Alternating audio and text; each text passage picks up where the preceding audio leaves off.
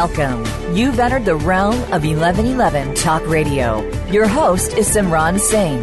It's time to discover your own language with the universe. Learn to empower yourself, broaden your mind, open your heart, and discover who you are. Now, here's your host, Simran Singh.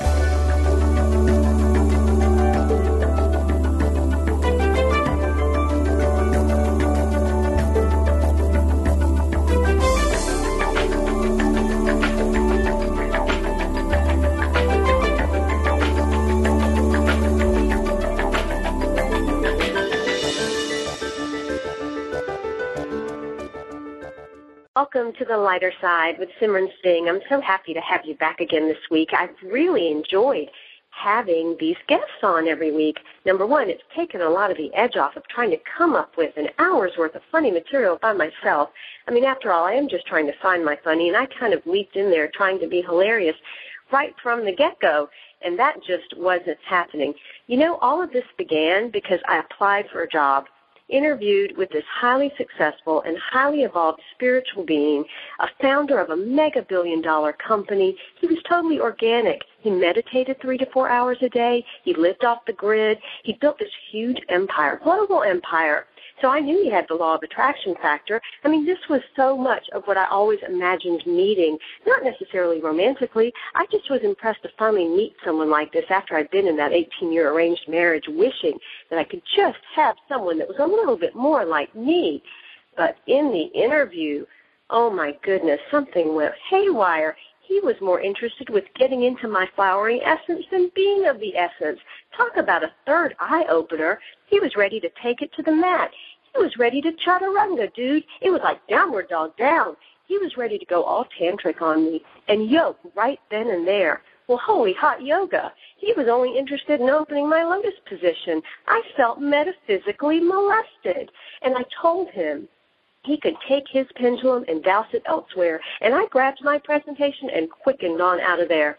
Wow, I was naive enough to think he was interested in my vision. Mm-mm. The whole time, his vision was operating all over my time and space. Well, I learned some valuable lessons. It could have gone highly vibrational, but holy Kundalini rising, this was not the path that I wanted to take. And I was lucky to get away. I called in my angels. I raised my light shield. I spun off like a whirling dervish, clearing the room completely. It was heartbreaking to experience such a high entity of spirituality and see him behave in this manner. All of my expectations and thoughts were shattered. It was that very experience that led me to comedy. Sure, it's a risk, but I'm absolutely willing to raise my glass ceilings. You can't tell me the sky's the limit when we got footprints on the moon. We gotta take it to the moon, Hari Krishna. Take it to the moon, Hari Ram. I could see myself as this alchemical higher power of serious transformation. Can't you see me as a spiritual superhero? There she is, glowing brighter than white light, faster than the speed of road rage, more powerful than an afflicted ego mind, and able to leap tall manifestations in a single bound. Look up, look on stage. It's a human doing. No, it's a human being. No, it's spiritual okay, some of my southernness comes out every now and then, spiritual. But you know, I could have a great costume. I'd charge forward in a majestic violet flame. I'd have angel wings with a bubble of white light. I mean, you gotta have protection. I could have a big S emblazoned on my chest. It could stand for Simran, Simi. But it could also be placed in front of laughter. Oh, but that would spell slaughter. Well, I guess if I'm that bad, then I probably would slaughter people. Well, that's why I needed help. I needed to get some people in here that could help me find my funny and understand how to do this. And who better than some of the people that I've had as, as of late? Monty Farber was incredible. He's the nobody vista, nobody bodhisattva. He came on and he really helped to open my eyes. And then I thought, no, I need to get the Swami, the higher power, the true Swami of humor, Swami Beyondananda beyond Ananda. That's what we had to do. We had to go beyond. Who was this man? Who was this amazing individual that had a life so much like my own? I had to meet him. I had to have him on the show. And you know what? I've got him here today. And his real name is Steve Bhaerman. He's an internationally known author, a humorist, a workshop leader, and for the past 23 years, he's written and performed as Swami Beyondananda, the cosmic comic. The Swami's comedy has been called irreverently uplifting and has been described both as comedy disguised as wisdom and wisdom disguised as comedy. He's the author of Driving Your Own Karma.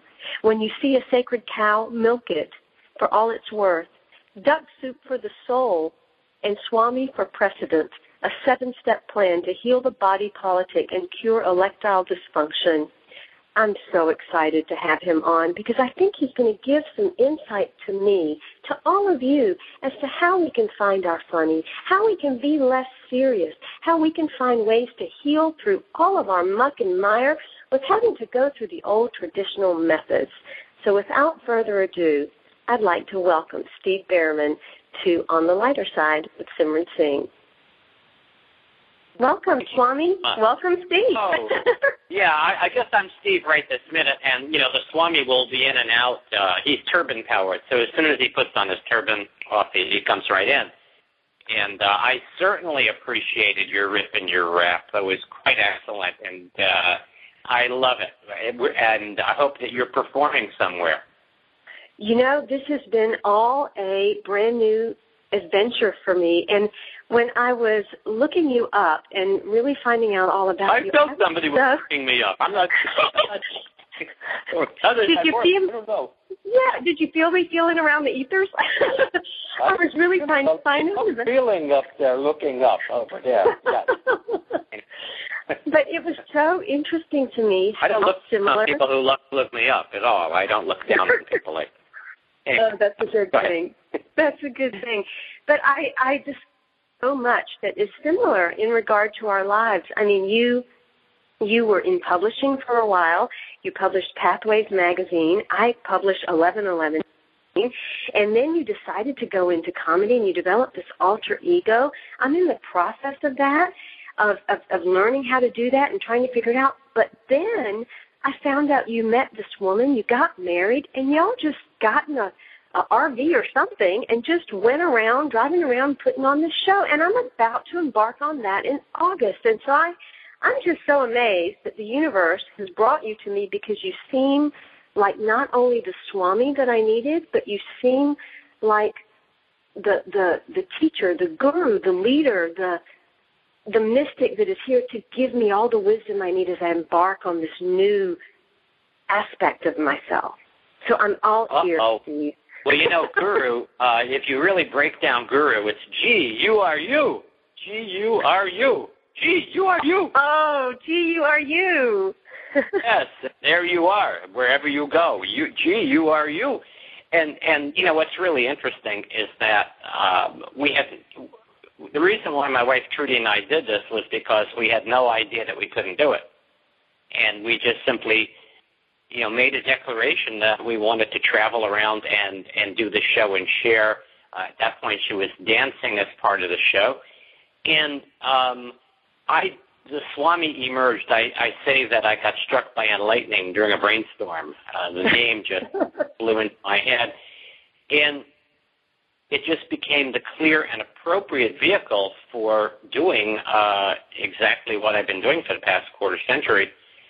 And I've learned a lot from having this alter ego, and and I think that you, uh, you know, once again, uh, having a way of expressing yourself that's bigger than life, that allows you to be somebody other than who you are, even though there's something really, really great about doing comedy in your own skin as your own self. Um, having the Swami character uh, has given me permission to uh, impart in particles of wisdom or whatever. Um, wisdom disguises comedy, comedy disguises wisdom, and um, I've had a great time. And you know, if it was just going out there in comedy clubs and doing comedy, I wouldn't. I would totally not be interested. I'm I'm not interested in that. I love it when people laugh, as you probably do as well. And uh, I think that we both see that part of the magic of humor is being able to open hearts as well as free the mind. And in that space of the open heart, you know, I say that there's a, There's a ha ha that comes from the laughter, then the insight, aha.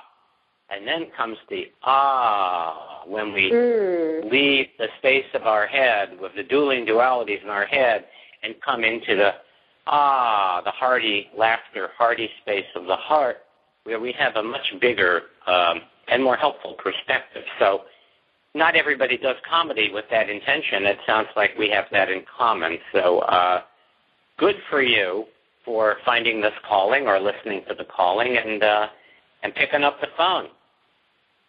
Well, I, I think that you said some really important things there that might help um, because as I embarked on my own endeavor of this, and I've only been doing this now for three months, um, but it was really to find my funny because I've been way too serious. And I look around, I see the spiritual communities, I see people in general, and it just seems like we have gotten way too serious. That that is probably the biggest disease on the planet. What do you see happens when you step in a room of all that seriousness and you allow whether it is Steve or whether it is the Swami to come out? What does that really do for people on the inside and the outside? Well, hold on. I think Swami has something to say about this. Hold on. Okay. Here he comes. Okay, now listen. I have something to say about this, and that is this: that the reason why the world is in such serious condition is because of our conditioning to be serious. Seriously. and and what happens is we we uh, we we get very very constricted and we forget to laugh, and this of course is a condition called irregular hilarity. So we must have a good laxative twice a day, otherwise we'll go for weeks without laughing, and we could end up with hemorrhoids. a good laxative and hemorrhoids. Oh my goodness. Yeah, yeah, because hemorrhoids, that is an enlargement of the onus, where you feel so much responsibility. The only thing you're ever able to pass is heavy judgments. No, we don't like it. And so, very, very important that we raise the laugh force on the planet. Now, you were talking about the, all of these people who want to uplift humankind. They're spiritual people that want to uplift humankind. And you look at their faces, and their faces look like they're frowning. So, best way to begin to uplift humankind is to begin by uplifting your own face. Feel what's called the levitational pull. Pull the corners of your mouth upward in a smile. And that is that is the levitational pull. You see, it overcomes gravity. Levity mm-hmm. is a way to rise above whatever has been bringing you down. So when you walk into a room, what I love about walking into a room with people ready to to appreciate the performances, I know that they're going to laugh. They don't know that yet. I know they're going to laugh, and the entire energy of the room changes. In fact, what happens is the laugh force is so powerful that people are able to leave the room and actually create farce fields where jokes magically manifest in their space. This is called full realization. And it begins with the realization of our own foolishness. And when we laugh lovingly at ourselves, you see, I am what they call a fundamentalist with the accent on the fun. And that is not to be confused with fundamentalist accent on the mental. Totally different. The, the, fundamentalists say heaven is above us, but the fundamentalists say heaven is where we make it. So why don't we go for heaven on earth just for the hell of it? Right? Oh my goodness. Yes, if that didn't raise our laugh force. Oh my goodness. I'm telling you. Because listen, we are not here to earn God's love. We are here to spend it. Oh, we're here to spend God's love. Mm. Yeah, we're spending it. We should be spending it. We should be because then when we spend it, it multiplies like loaves and fishes. And we, you know, one person can come into a room with a joke, and a hundred people can live with it. Totally proliferates, or proliferates is a better word to use. oh, Swami, your wisdom. Thank you. Thank you. Thank you. Well, you're welcome. You're welcome. You're welcome. And you see, part of what your work is, is you're here to proliferate healing laughter, cosmic comic, cosmic comic consciousness, we call it, where you recognize that life is a joke, but God is laughing with us, not at us. That is the secret. God is laughing with us and not at us. So, Steve, I have a question for you. This alter okay. ego that is Swami, that that um, was the the lightning in your brainstorm that came in in 1979. Um, is that a way that the average person, if, if they're not really interested in going into comedy, but but they really just need to lighten up. They've had hard stuff happen in their lives. I mean, we all have. That's part of the journey of the soul, and we get some real, really hard crap to walk through from time to time. Is that the way to kind of get through some of those really difficult situations from the past that we don't let go of? Well, you know, I, I've been teaching a class for the Shift Network called uh, The Alchemy of Laughter.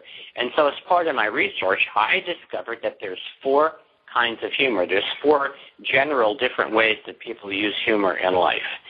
And one of them is called affiliative humor, meaning that you're the kind of person who you will use humor to lighten up a situation out there in the world, and you see the impact of laughter on the group, and you, you like that. And it's a very healthy way of um, bringing love and joy through humor. There's another kind of humor that's called um, um, self-enhancing humor, and that is where uh, the individual has a comic perspective, even if they're not sharing it with other people, even if they're not specifically looking to make other people laugh. They're able to look at life with this perspective and see the funny in life. The other two kinds of humor are less positive. One is aggressive humor, which is um, sarcasm, uh, unwanted teasing, using humor as a way to put people down, to make yourself bigger by making somebody else smaller. And in a certain way, it's a way of keeping other people out and burning bridges instead of building bridges. And then there is what's called self-defeating humor. I call it self-defecating humor, where um, you know you make fun of yourself in a toxic way, where you give in to other people who are um, who are putting you down and it doesn't make you feel good, but it makes you it makes you fit in in some way, and it plays into uh, low self concept and so on. So what I see is in uh, in teaching my classes and helping to cultivate what I call a healthy sense of humor. It's helping people see situations in their life with a cosmic comic perspective. And sometimes it's just something as silly as looking in the mirror and making a funny face. We're channeling Mickey Mouse or Bullwinkle and telling people your problems, which makes it sound funnier. Oh, my lover just left me, and you know, oh, I just lost my job and I have no money. Yeah, so if you're able to do something like that, then you have this. Um, you create a certain kind of separation, a good kind of separation, and perspective, a buffer between you and your situation that helps you recognize that you're actually bigger than your situation. It helps you recognize that um, you are not your problem. that that who you are is someone, uh, something that is much bigger and grander than that. And then I don't know, you, Steve. For some of us, we are our problem. well, I know. That's, that's I understand yeah, I mean, I think that's a choice that people make. That that. Yeah. Um, I, I'll give you an example. A, fr- a friend of mine, many years ago, he was in real estate business, and he came to work one day and found out that his partner had gone bankrupt. My friend just like that instantly lost ninety thousand dollars, and he was not amused. And in fact, he was really in a terrible mood, and he, he went into the men's room, just kind of splashed some water on his face, and when he got a look at his face in the mirror and he saw this sourpuss, he just decided that he would mock himself. And he looked in the mirror, he went, ha, ha, ha, ha, ha, ha, ha, ha, ha. And he did that until he actually started laughing, genuine laughter. When he left that men's room, he was totally complete with this. Never looked back. It never impacted him again. He went on to be quite successful.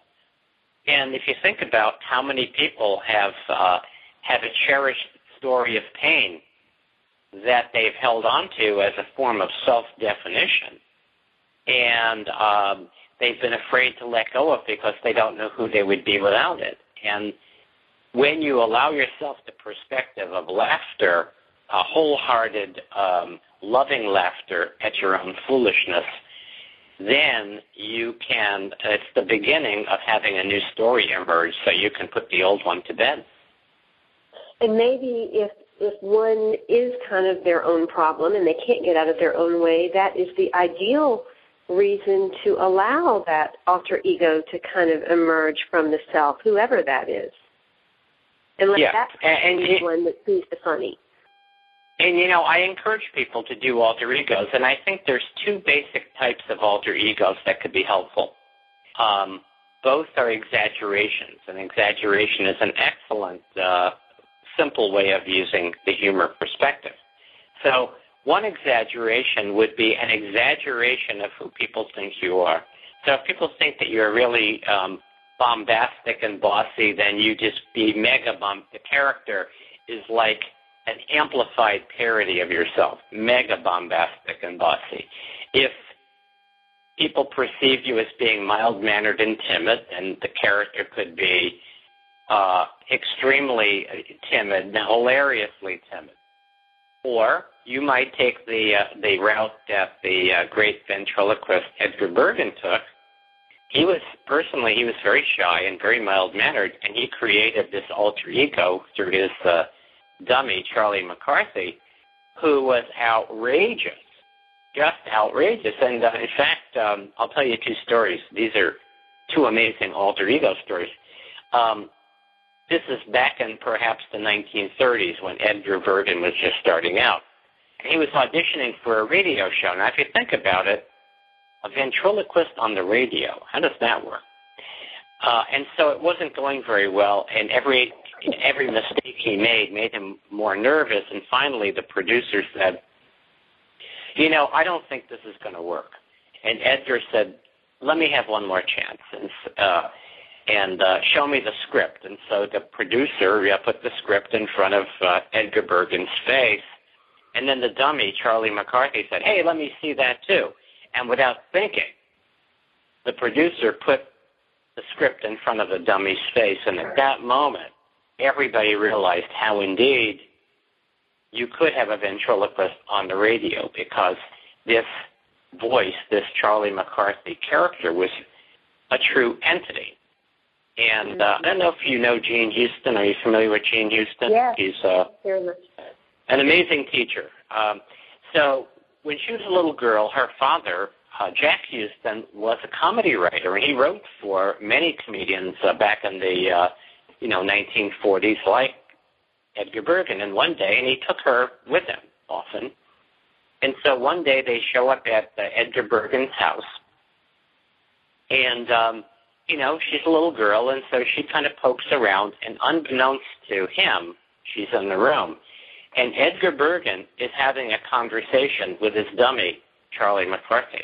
He's asking the dummy all of these metaphysical questions about the meaning of life, and Charlie is channeling answers to him. So when you create this alter ego in a certain regard, you may be tuning into an entirely different channel. Hmm. Wow, that's Literally. profound because we yes, because we're so used to being who we are that when we let something like even an alter ego in, all of a sudden we we let down the barriers. We we step aside of ourselves.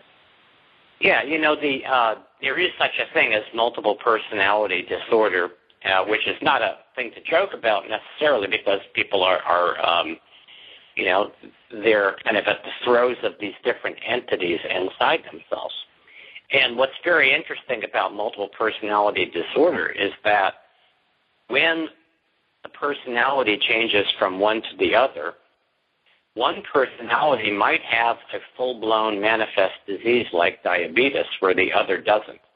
Yes. Um, they may change eye color. Imagine that. Imagine changing eye color uh, when you switch personality. So it could be that each personality is a certain, in a certain regard, a signal that you're receiving.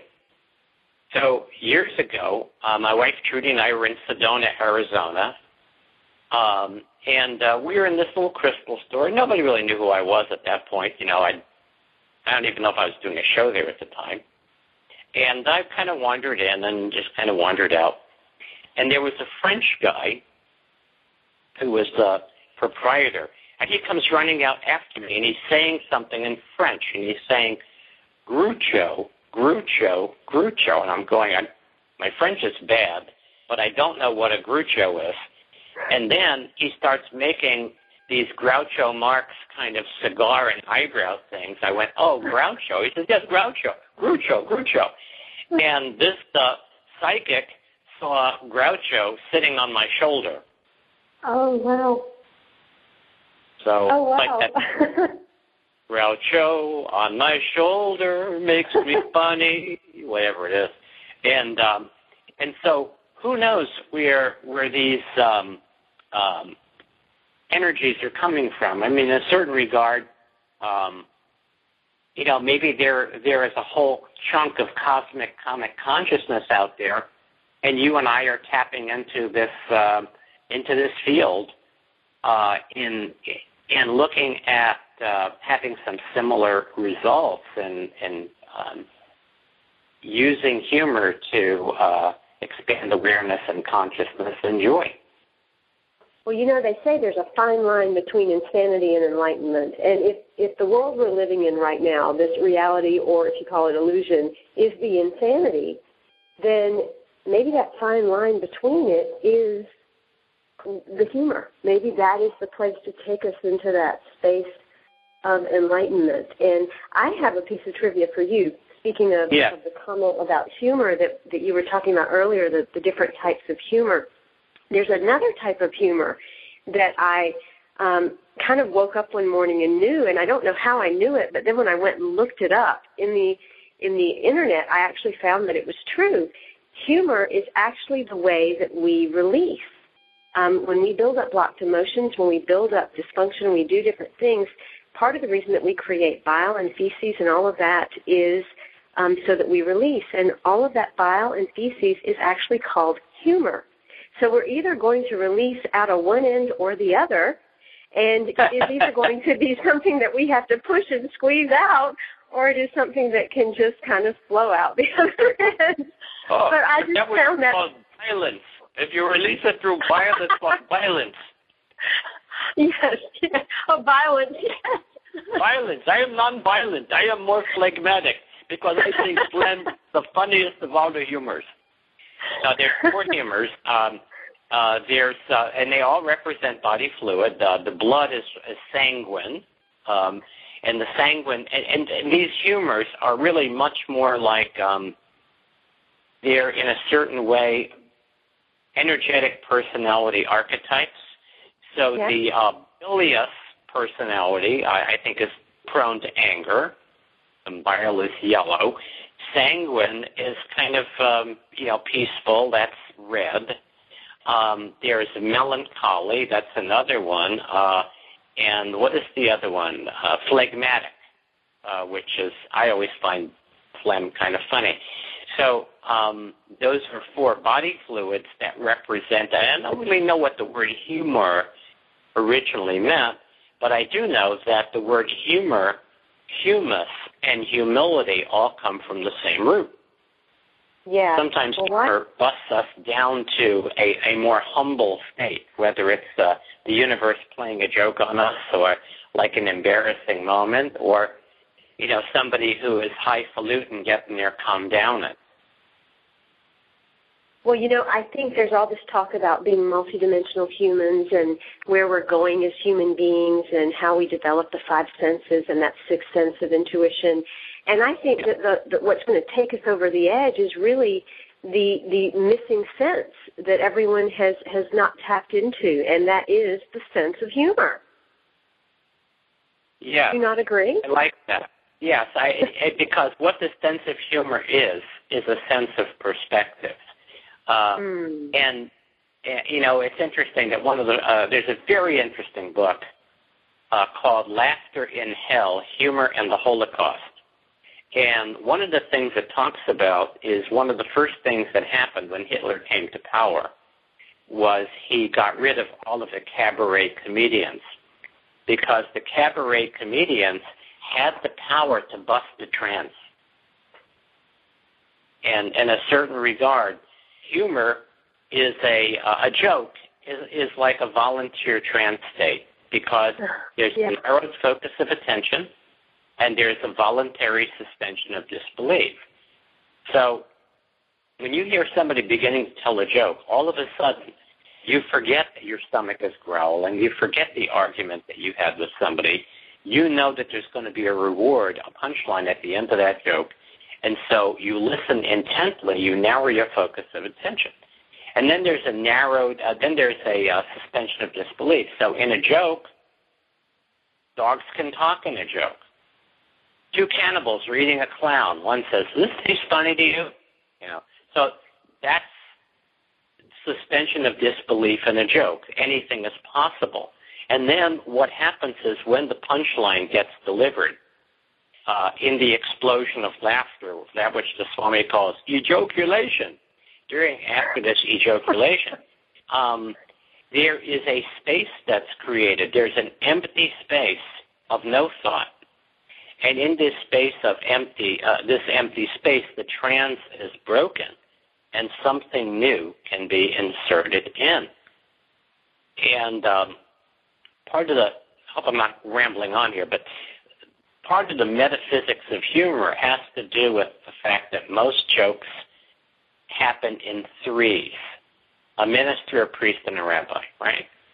So, yes, they do. Yes. Minister, priest, and a rabbi are talking about their legacy. How do they want to be remembered?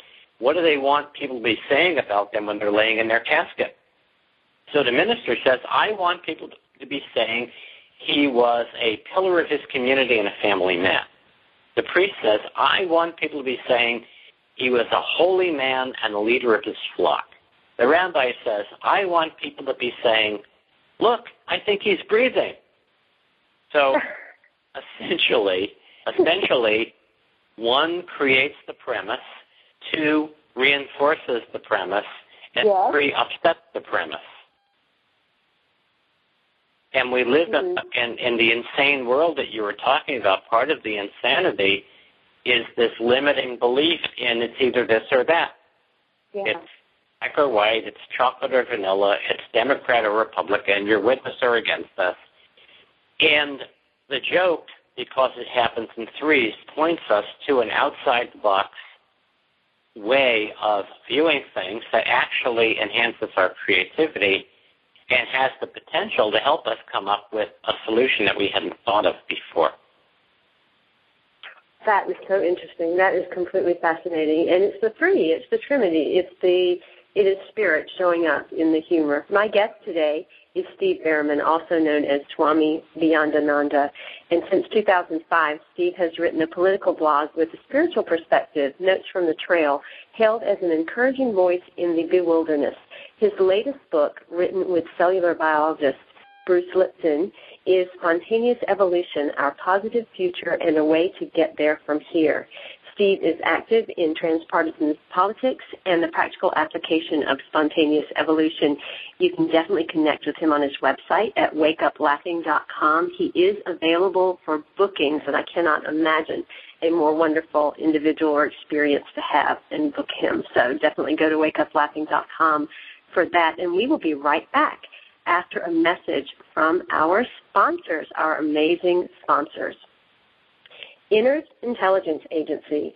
Are you experiencing creative constipation, gratitude gone for real, inspiration incontinence, inflammatory idealism? What about directional diarrhea or polyps of impossibility? We're here to help you with your indigestion of duality or just plain gloom in your guts. This is colonics for consciousness, abdominal access awareness, Turn your frightening, fearful flatulence into the fragrant flatulence of forgiveness. We clean and clear what's blocking you internally so you can experience a bountiful being. Don't deny yourself an amazing external experience just because your innards are a knotty labyrinth of multifarious muck. Let us take your tangled, torturous, tumultuous terrain and give you a glow to your gut ganglia and an inner eye illumination. Discover how to sink your soul into your solar plexus while reconnecting your vision to your voice. The heart is sure to receive the higher hunches. We aim to involve so you can evolve. And you can also visit Evolve Now Energy Estheticians. We specialize in cord cutting and chain removal. Look for some soul retrieval. Let our team of aesthetic angels lasso those loose parts of you. Your frightened fragmentation will follow the flight of our feathered angels of felicity. Come, you got some major enti- entity attachment going on? We can blast those burdensome beings out of your body. We can bliss out your blockages delight your dis-ease into disintegration, and energize your experience into euphoric ecstasy. Get your glee on, good spirits, and call in your well-being. No more wondering or wandering. We'll leave the light on. Ready to evolve now? Call Vibrate Your Way to Energy Estheticians today. We've got some amazing sponsors. They just know how to clean us up and clear us out, don't they? My guest today is Steve Bhaerman, and he has written a political blog with a spiritual perspective, Notes from the Trail, hailed as an encouraging voice in the bewilderness. His latest book, written with cellular biologist Bruce Lipton, is Spontaneous Evolution, Our Positive Future and a Way to Get There from Here. You can find out more about him at wakeuplaughing.com, and he is available for bookings. In the course of nearly 25 years of purveying cosmic comedy and healing laughter, Swami Beyondananda has had a successful long-running monthly column Ask the Swami, has written four books Driving Your Own Karma, When You See a Sacred Cow, Milk It for All It's Worth, Duck Soup for the Soul, Swami for President, a seven step plan to heal the body politic and cure electile dysfunction, and produced a half dozen comedy cassettes and CDs. So definitely connect at wakeuplaughing.com. Welcome back, Steve. Well, thank you so much for your little commercial there. Uh, and by the way, uh, we we're we've gone digital as well. People can order those CDs, which are uh, we have four CDs available. They are uh, Beyondananda and Beyond, um, Drive Your Karma, Curb Your Dogma, Supreme Court Jester, and of course Don't Squeeze the Shaman. And um, these now all available digitally. We also have a digital ebook, two of them. One called Wake Up Laughing: An Insider's Guide to the Cosmic Comedy and the other is called The Zen Koans of Harry Kohen Baba, which are uh, hilarious healing stories um, that can be used uh, in uh, in presentations. They are all very very funny jokes and stories that also impart a message. So um, that's what's that's what's available there. And yes, I am available for bookings. Uh, the Swami has been booked but never convicted. and all of that, including the digital, is available on wakeuplaughing.com. So definitely, definitely um, look that up when we complete the show. You have to tune in for the rest of the show, though, because the Swami and Steve are both enlightening and um, quite laughable. So I'm, I'm looking forward to the rest of the show.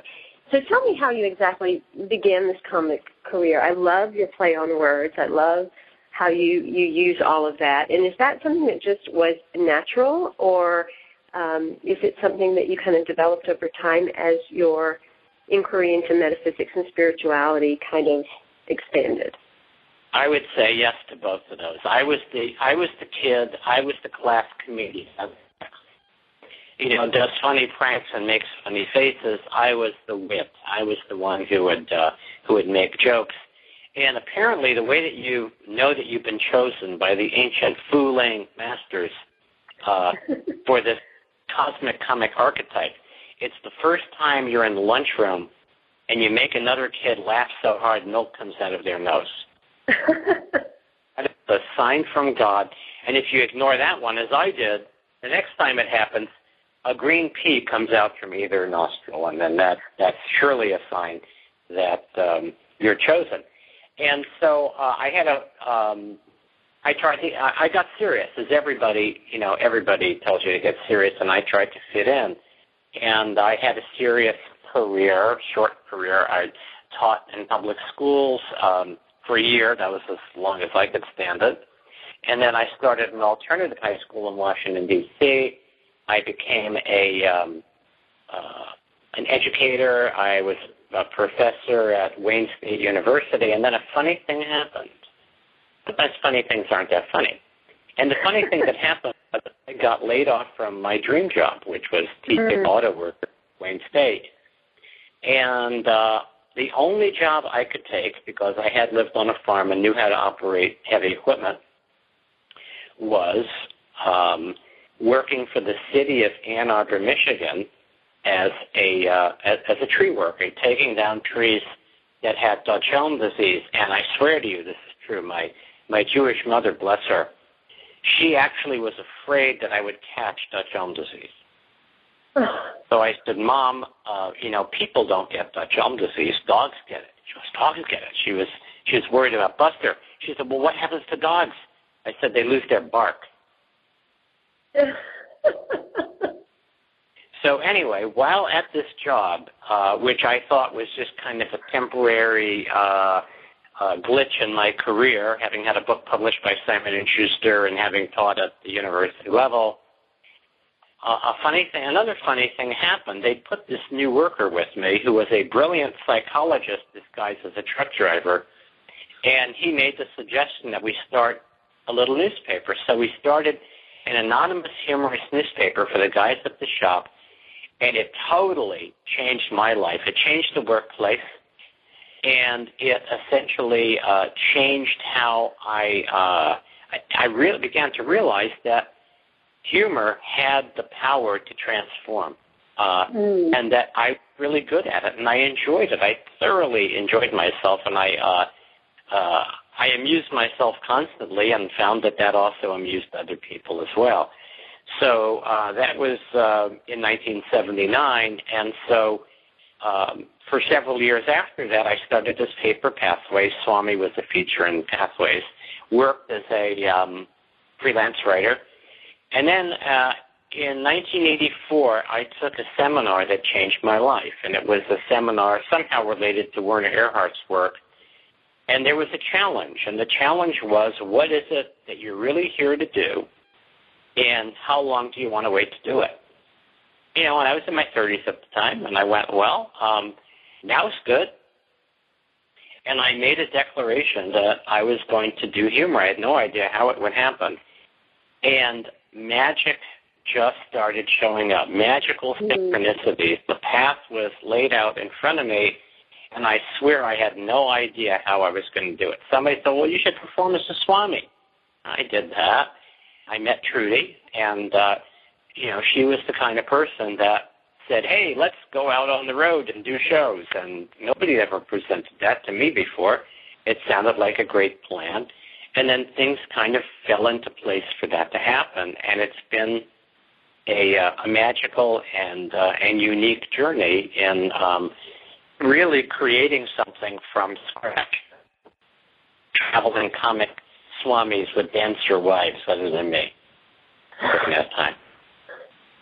That is so amazing. And I resonate so much with what you're saying because that's kind of been my life for the last six months. I I got this vision of something I was supposed to do, and I hear these words in my head. You know, it's it's not that big deep voice that they always show you that God is speaking to you with, like the gray bearded men in the sky. It actually was my own voice, but it still sounded big and deep. And and I was told you are to get into an RV for the next 11 months and take your two kids and go on the road and perform a one woman show with song and comedy, both of which I've never done before, Steve. So I totally get what you're saying because when I said that yes, all this magic has started happening. And as I've gone more into allowing myself to be lighter, there's more magic and more synchronicity. So there's something yeah. here with this whole humor stuff. There's something here with what it does to our consciousness and our physiology and the fabric of reality that we create around us. And it mm-hmm. keeps us in a place of excitement.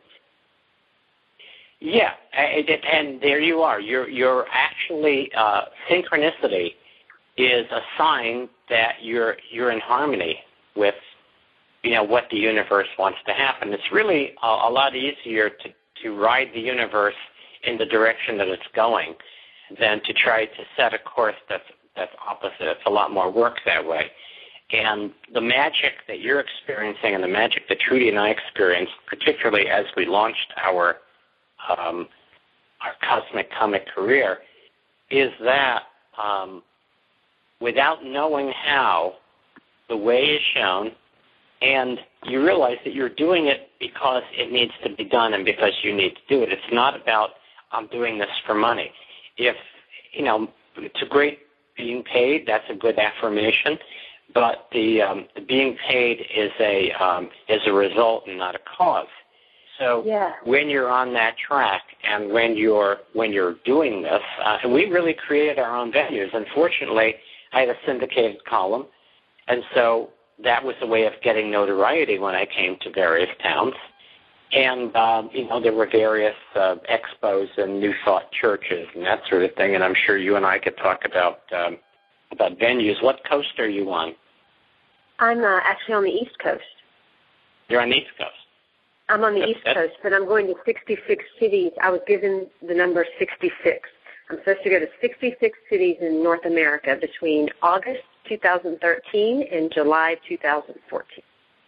Wow. Well, we got to talk about this. That's quite. We have to talk about this. Yes, we are definitely going to have to talk about this.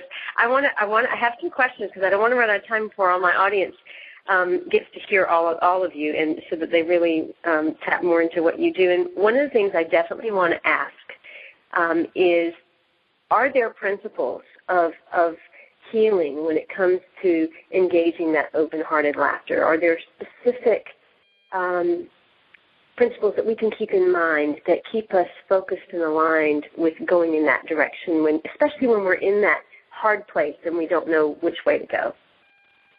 Well you know i i come back to the the hippocrates oath oath oath which is first do no harm. So if you're you want to test your intentions and i'll give you an example. When i first started doing this i found myself at this mob-run club in in Chicago, and I, I actually had to collect money from the mob. That was fun.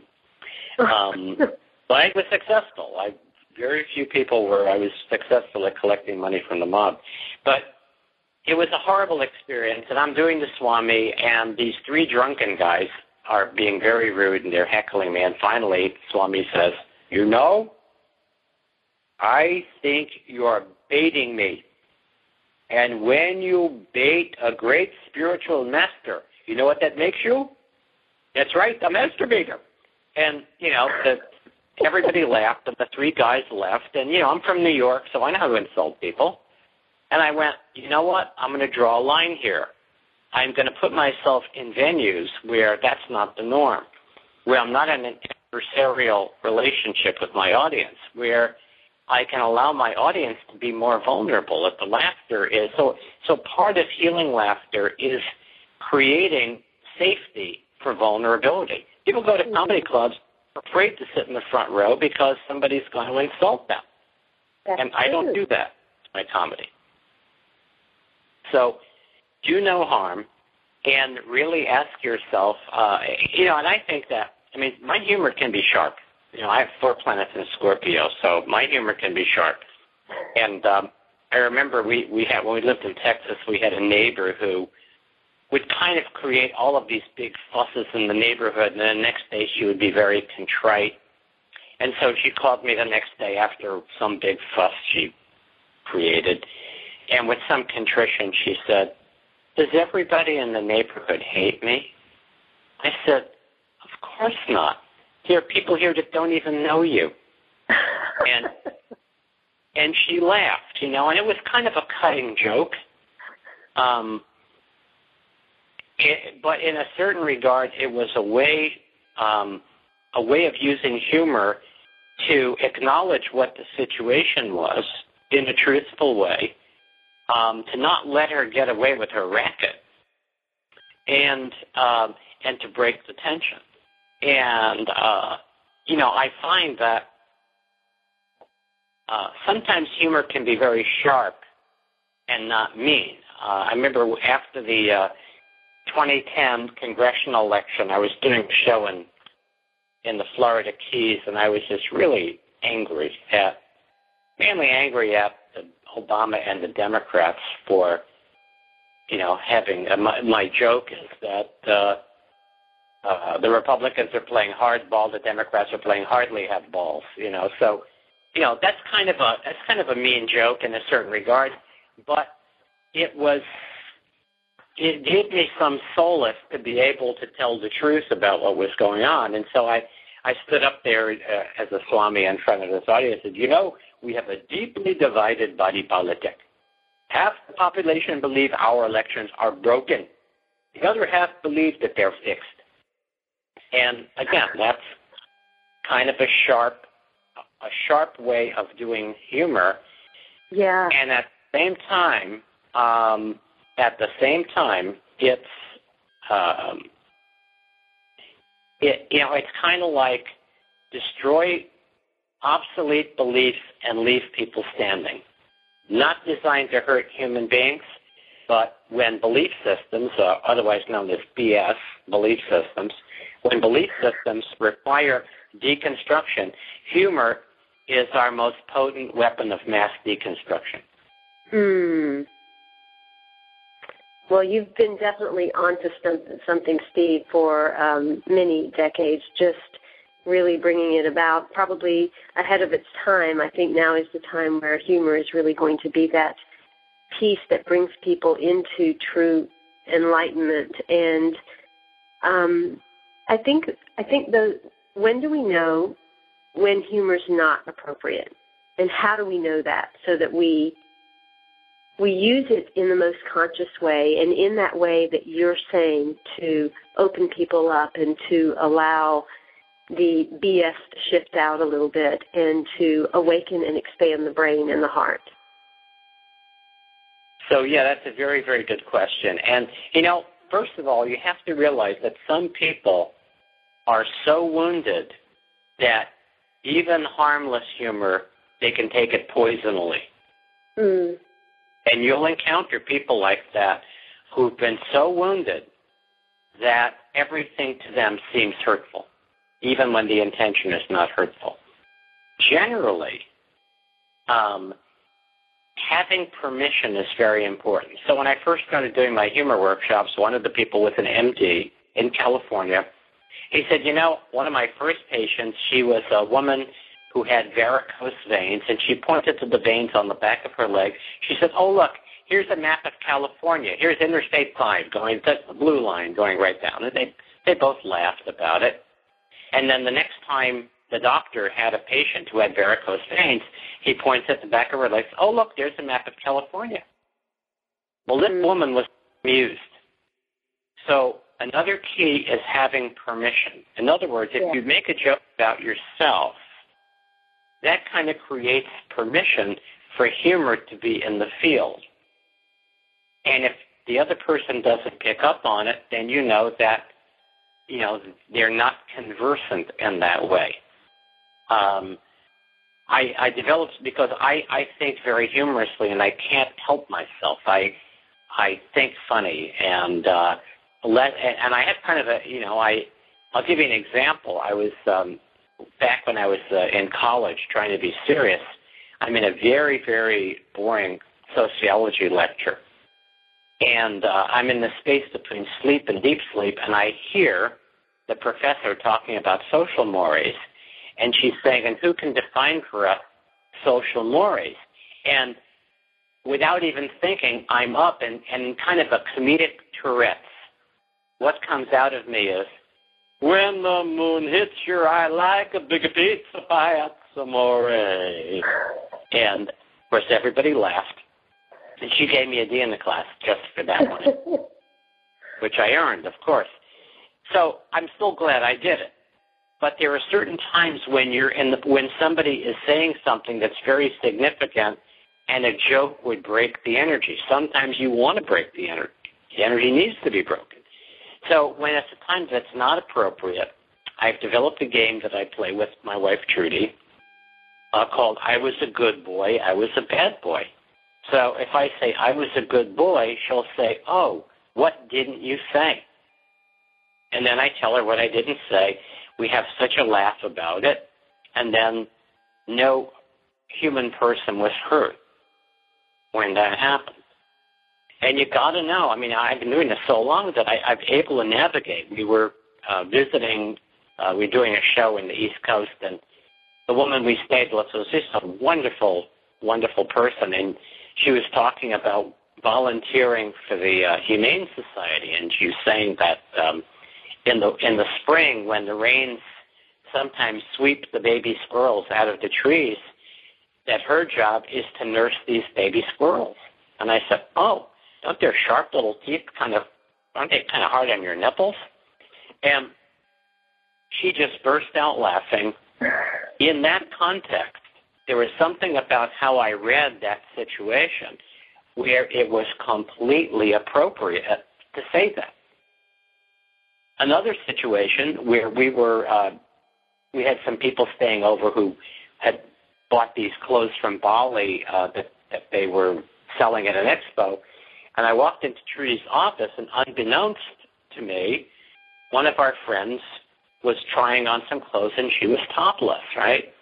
So later on, she comes out, and it was a little embarrassing, and I, you know, whoops, you know. And so later she comes out and she, uh, you know, asked which top I liked the best. And I was a good boy. I didn't say, oh, that flesh-colored one with the cute little pink things. I did not say that. But when, when I replayed it to Trudy later, we both had a big laugh about that. But in the moment, I didn't create a moment of embarrassment or humiliation. It was a silly thought that came to me, and I was able to share it in private because I think uh, humor between any joke between consenting adults is appropriate. I was able to share it in private. We had a laugh, and that individual didn't have to go through a moment of embarrassment or a second moment of embarrassment. Hmm. This has been amazing having you on, and I just want to give the Swami an opportunity to give us any last wise words that he wants to share in these few moments that we have left. So please, Swami, if you would grace us with some of your great wisdom. Okay, well, listen, everybody's always asking, you know, what is the purpose of life? Why are we here? And I think that we are here to regrow the garden and have a heaven of a time doing it. And to create a world where every human being can let their light completely shine. And the enlightened ones have called that fulfillment. Oh my goodness, is that not awesome? Oh my goodness. Steve Bhaerman is an internationally known author, humorist, and workshop leader. For the past 23 years, he has written and performed as Swami Beyondananda, the cosmic comic. Swami's comedy has been called irreverently uplifting and has been described both as comedy disguised as wisdom and wisdom disguised as comedy. Since 2005, Steve has written a political blog with a spiritual perspective, Notes from the Trail. He is also co-author with uh, Bruce Lipton on a book entitled Spontaneous Evolution, Our Positive Future and the Way to Get There from Here. You can access all of his amazing digital products, CDs, and additional books and ebooks at wakeuplaughing.com. So definitely visit him at wakeuplaughing.com. Check out the Rebel Road tour that I'm embarking on starting in August. I'm coming to a city near you, 66 cities across this country, and we're going to have some laughter, some singing, definitely getting into the journey of the soul and looking at it in a lighter way. It's not a wonder that average people look at us spiritual people kind of funny. They look at the health ones as little health nuts, as the humorous a little funny. Life is about filling ourselves up. The vegans are vegging out. The fruitarians have gotten a little fruity. The raw fruitists are not all up there cooked up to be. And the breatharians, well, what a bunch of airheads. But you know what? The enlightened, we will all be eating light. I'll chuckle, chortle, and guffaw at you later. Until then, I'm Simran Singh. Be well and be light. Have you seen 1111? Do you wonder why certain numbers keep showing up in your life? 11, 111, 22, 33, 444. People all over the world are seeing 1111 and learning the language of universal communication. Subscribe to 1111 Magazine today. www.1111mag.com. 1111 Magazine is a bi monthly print publication that offers a rich multi-sensory experience. As you engage with experts and topics of consciousness, become enlightened, empowered, and energized so you live a passionate and authentic life of conscious choices. 1111 Magazine, a daily staple for lifting the mindset discovering the heart and stepping into conscious living. 1111 Magazine. Order now at www.1111mag.com. 1111mag.com.